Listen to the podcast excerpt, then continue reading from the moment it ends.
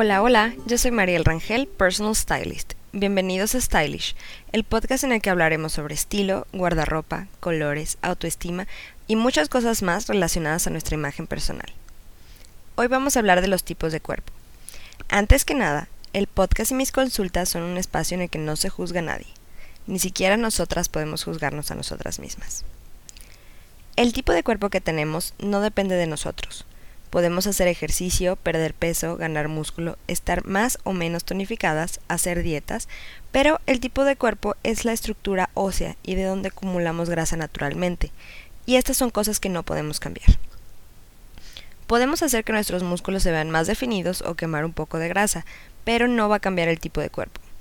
Además, no hay tipo de cuerpo correcto, incorrecto o ideal. El que tienes es fabuloso.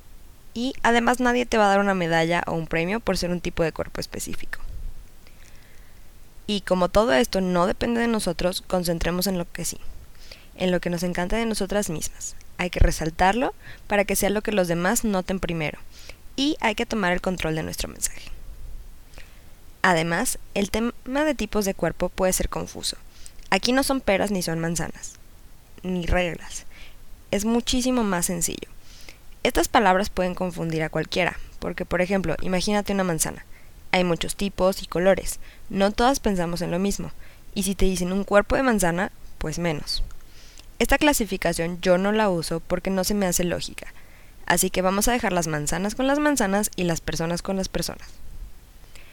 Los tipos de cuerpo en los que está basada mi metodología es la que aprendí con Lauren, una de mis mentoras. Esta me gusta porque es fácil, es lógica, y sobre todo fácil de comprender. Así que, en vez de ponerle los nombres de frutas o figuras al cuerpo, hay que analizar qué área del cuerpo es la que más sobresale. Si estás en casa, te propongo el siguiente ejercicio. Para las que estén fuera de casa, cuando regresen pueden hacerlo. En ropa deportiva pegada, ropa interior, traje de baño o algo que deje ver tu silueta y no aporte volumen al cuerpo, párate frente a un espejo de cuerpo completo. Una vez de frente, mentalmente vamos a dividir el cuerpo en dos. Justo donde está la cintura.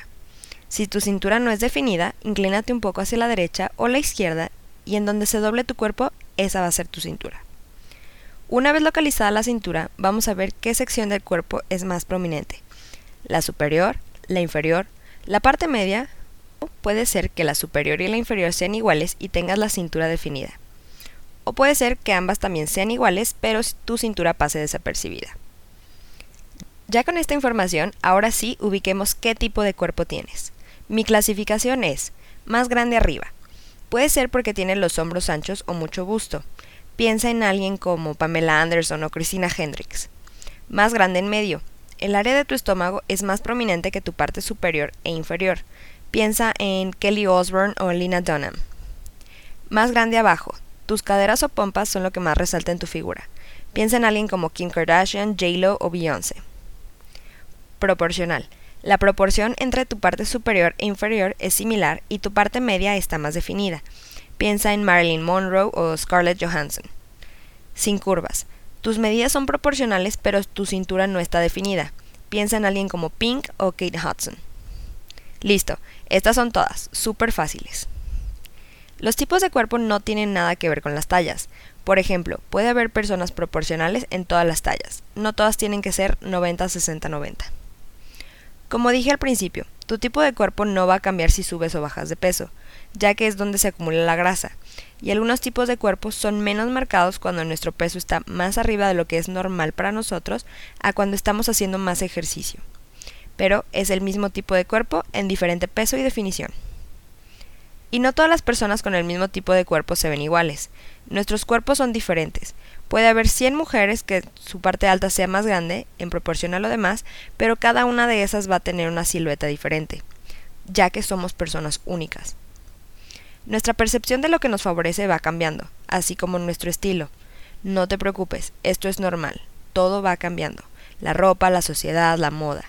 Pero recuerda, lo más importante es hacerle caso a lo que tú piensas. Siempre escúchate a ti primero. Lo primordial es que estés cómoda contigo y con lo que usas. Como dijo Audrey Hepburn, las mujeres felices son las más bonitas. Vestir según tu tipo de cuerpo es solo una de las cosas que puedes hacer al vestir.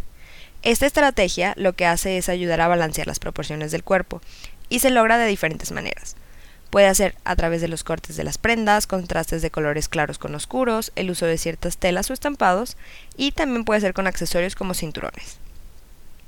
La mayoría de las mujeres queremos lograr vernos visualmente proporcionales, y esto se puede lograr solamente con la ropa. Por ejemplo, si eres más grande abajo, ya tienes esto cubierto. Ahora vamos a crear un poco de volumen arriba y marcar la cintura. Lo podríamos hacer con una chamarra con hombros marcados, con un top estampado o con un collar tipo statement. El conocer estos principios es interesante y nos ayuda a comprender la teoría, pero lo mejor para vestirnos y ver qué realmente es favorecedor para nosotros es tener la mente abierta y atrevernos a probar cosas nuevas. La ropa es para divertirnos, hay que experimentar con elementos nuevos y nosotras mismas jugar en cómo se nos ve la ropa, cómo nos queda, y algo que yo siempre recomiendo es probarse las cosas antes de comprarlas, porque así sabes cómo se te van a ver a ti. No te guíes por una foto de alguien más o un maniquí. Incluso, en el probador, puedes darte cuenta si necesitas o puedes hacerle arreglos para que te quede mejor. Las revistas y los consejos de los demás a veces nos hacen cerrarnos a nuevas posibilidades y quedarnos aferrados a una idea que puede ser o no cierta o aplicar a ti. También, porque una revista diga que cierto estilo de prenda o color ya no está de moda y es uno de los que a ti te gustan y te favorecen, no te preocupes. Usa lo que a ti te gusta. Esto es parte de crear un estilo personal, que en mi opinión es mejor tener estilo personal que estar a la moda. Si quieres confirmar cuál es tu tipo de cuerpo y aprender los consejos para este en específico, contáctame, con gusto te ayudaré. Si algo de lo que les platiqué el día de hoy les hace sentido y quieren saber más, no dejen de escuchar este podcast semanal. Suscríbanse, compartan y escríbanme a mis redes sociales que están en la descripción del episodio. Gracias por su atención y recuerden, el estilo no se compra, se crea. Mariel Rangel, Personal Stylist.